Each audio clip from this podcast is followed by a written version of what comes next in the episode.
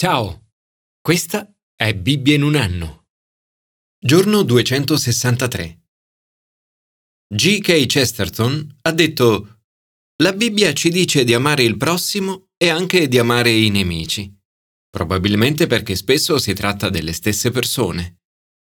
I conflitti sono inevitabili.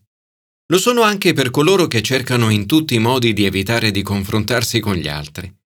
Nel corso della nostra vita incontreremo persone con cui entreremo inevitabilmente in conflitto.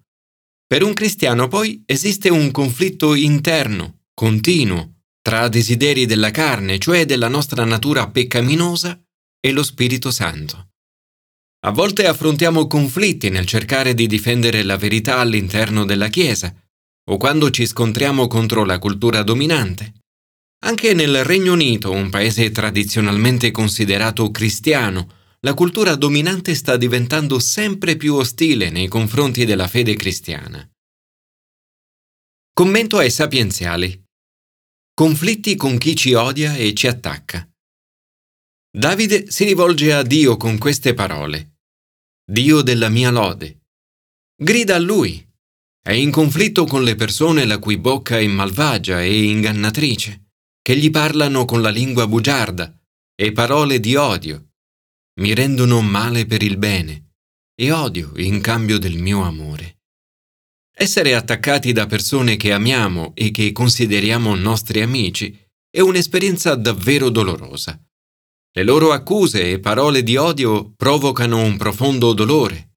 La risposta di Davide in questo salmo è di portare il suo dolore e le sue lotte a Dio in mezzo a tutto questo dichiara Io invece sono in preghiera e apre il suo cuore a Dio. Senza mezzi termini, invita Dio a non rimanere in silenzio, ma a rispondere loro. Alcune delle cose che scrive possono essere difficili da comprendere e riflettono quanto sia difficile perdonare senza l'aiuto di Dio. Sono parole in contrasto con la chiamata di Gesù ad amare i nostri nemici e a pregare per quelli che ci perseguitano. Quando veniamo attaccati ingiustamente, dovremmo fare come Davide, pregare ed essere sinceri davanti a Dio e allo stesso tempo chiedere a Dio di aiutarci a superare l'amarezza e il risentimento. Signore, quando entriamo in conflitto con qualcuno, aiutaci a non reagire secondo la carne ma a rispondere guidati dallo Spirito. Commento al Nuovo Testamento. Conflitti con l'eresia e nei nostri cuori. Affrontare un conflitto non è mai facile, ma è una parte necessaria in ogni leadership coraggiosa. Paolo si trova in conflitto con degli agitatori che stanno gettando scompiglio tra le persone nella Chiesa. Usa un linguaggio molto forte perché è appassionato di verità. Dice che se sono così desiderosi di farsi circoncidere, possono andare fino in fondo e farsi mutilare. Un linguaggio piuttosto sorprendente per il Nuovo Testamento. Ma per Paolo la verità è importante ed è pronto ad affrontare conflitti pur di difenderla. Passa poi al combattimento tra carne e spirito. I desideri dello Spirito Santo e quelli della carne si oppongono a vicenda. Il punto centrale è la libertà. Libertà dal peccato non significa libertà di peccare. Paolo contrappone due forme di schiavitù, il legalismo, che è schiavitù nei confronti della legge, e l'individualismo, che è schiavitù nei confronti di se stessi. Ci dice che da queste due schiavitù siamo stati liberati prende le distanze sia dal legalismo che dall'individualismo. Dice, voi infatti, fratelli, siete stati chiamati a libertà, che questa libertà non divenga però un pretesto per la carne. Mediante l'amore siete stati invece a servizio gli uni degli altri. Questa è la vera libertà, non l'assenza di moralità, ma la libertà di servire gli altri con amore amare il prossimo tuo come te stesso. Se continueremo a rispondere ai conflitti alla maniera del mondo, mordendoci e divorandoci a vicenda, ci distruggeremo. A tale riguardo Paolo elenca quattro ambiti di peccato in cui opera questo conflitto. 1. Peccato sessuale. Fornicazione, impurità, dissolutezza, cose che per noi sono immondizia mentale ed emotiva, tentativi frenetici e senza gioia di afferrare la felicità. 2. Peccato religioso. Idolatria, stregonerie, cioè la religione come spettacolo di magia, solitudine paranoica. 3. Peccato sociale. Inimicizie, discordia, gelosia, dissensi, divisioni, fazioni, incapacità ad amare o ad essere amati, case divise e vite divise, inseguimento di obiettivi a breve termine e superficiali, abitudine di guardare tutti come dei rivali. 4. Peccato di eccesso. Ubriachezze, orge e cose del genere. Orribili parodie di comunità. Dovremmo fare di tutto per combattere questi desideri, lasciandoci invece guidare dallo Spirito. Se sceglieremo di vivere secondo lo Spirito, saremo più forti nel combattere i desideri della carne che continuamente ci tentano. Riceveremo inoltre i frutti dello Spirito. Amore, gioia, pace, magnanimità, benevolenza, bontà, fedeltà, mitezza, dominio di sé. Il mio amico Michael Timmis ha detto L'amore è il dono dello Spirito che dà vita a tutti gli altri doni. Credo che la gioia sia l'amore che ci rallegra, la pace sia l'amore a riposo, la magnanimità sia l'amore che attende, la benevolenza sia l'amore che interagisce, la bontà sia l'amore che dà inizio, la fedeltà sia l'amore che mantiene la parola data, la mitezza sia l'amore che crea empatia e il dominio di sé sia l'amore che resiste alla tentazione. Tutte caratteristiche queste che vediamo in Gesù.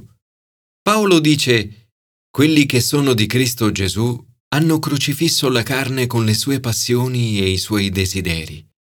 La tentazione è sempre di tornare indietro, ma se viviamo dello Spirito, camminiamo anche secondo lo Spirito. Per quanto possibile dovremmo quindi evitare i conflitti personali. Non cerchiamo la vanagloria, provocandoci e invidiandoci gli uni gli altri. Ora che lo Spirito Santo vive in te, convolgilo in tutte le tue decisioni e segui i suoi suggerimenti. Se stai pensando, dicendo o facendo qualcosa di cui ti senti a disagio, probabilmente è lo Spirito Santo che ti invita a fermarti. Al contrario, se nel prendere una decisione avverti un profondo senso di pace, sappi che questo deriva dallo Spirito Santo e dal camminare con Lui.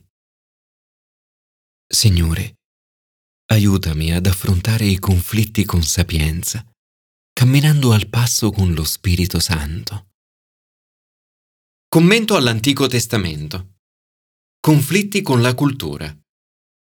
Il popolo di Dio si è trovato spesso a vivere in situazioni difficili, in culture ostili e dagli standard di vita molto diversi dai propri. Anche molti di noi oggi vivono situazioni così, in ambienti spesso ostili ai valori cristiani. In tutto questo siamo chiamati a rimanere, a non ritirarci, a distinguerci. Siamo chiamati a vivere una vita controcorrente e ad avere un impatto positivo sulla società in cui viviamo. Il popolo di Dio vive in una società crudele, Babilonia, senza pietà. Una cultura molto orgogliosa che si dedica agli incantesimi e alle magie. Vivere una vita totalmente controcorrente è molto difficile. Attraverso Isaia Dio si rivolge ad Israele. Dice, se avessi prestato attenzione ai miei comandi, il tuo benessere sarebbe come un fiume, la tua giustizia come le onde del mare. Nonostante tutti i fallimenti e i problemi di Israele, Dio non rinuncia ai suoi piani e propositi per il suo servo Israele. Dice, mio servo tu sei, Israele, sul quale manifesterò la mia gloria. Qui leggiamo di un altro servo del Signore, vedi Bibbia in un anno, giorno 260, questa volta un individuo chiamato a ricondurre a lui Giacobbe e a lui riunire Israele. I propositi originali di Dio per il suo servo Israele si sarebbero rivelati e adempiuti in lui. Un indizio che ci porta a Gesù. Un israelita inviato in Israele, totalmente identificato con la sua nazione, eppure da essa distinto. Il primo compito del servo è dichiarare la verità la sua bocca è come spada affilata. Dio ha parlato ad una nazione e ha comandato loro di parlare a tutte le altre nazioni. Il secondo compito del servo è rendere visibile Dio, sul quale manifesterò la mia gloria. Il terzo compito è essere benedizione per il mondo. Io ti renderò luce delle nazioni, perché porti la mia salvezza fino all'estremità della terra. Ma come riuscirà il servo a raggiungere questo obiettivo? Isaia ci offre alcuni indizi su come questo avverrà. Parla di colui che è disprezzato, rifiutato dalle nazioni, schiavo dei potenti. Il servo glorifica Dio. Ora Dio glorifica il servo. I re vedranno e si alzeranno in piedi. I principi si prostreranno a causa del Signore che è fedele del Santo di Israele che ti ha scelto. Una profezia questa che si adempirà quando i magi andranno ad adorare Gesù e che negli ultimi duemila anni di storia si è adempiuta molte volte attraverso molti re, imperatori, presidenti e primi ministri che si sono inginocchiati davanti a Gesù. Israele non ha avuto successo, ma Gesù sì. Ora è compito nostro essere servi del Signore. Paolo e Barnaba citano questo versetto. Così infatti ci ha ordinato il Signore. Io ti ho posto per essere luce delle genti, perché tu porti la salvezza sino all'estremità della terra. Signore, aiutami ad impegnarmi nella società in cui vivo, annunciando la verità con amore e mostrando il tuo splendore per essere luce per coloro che mi circondano.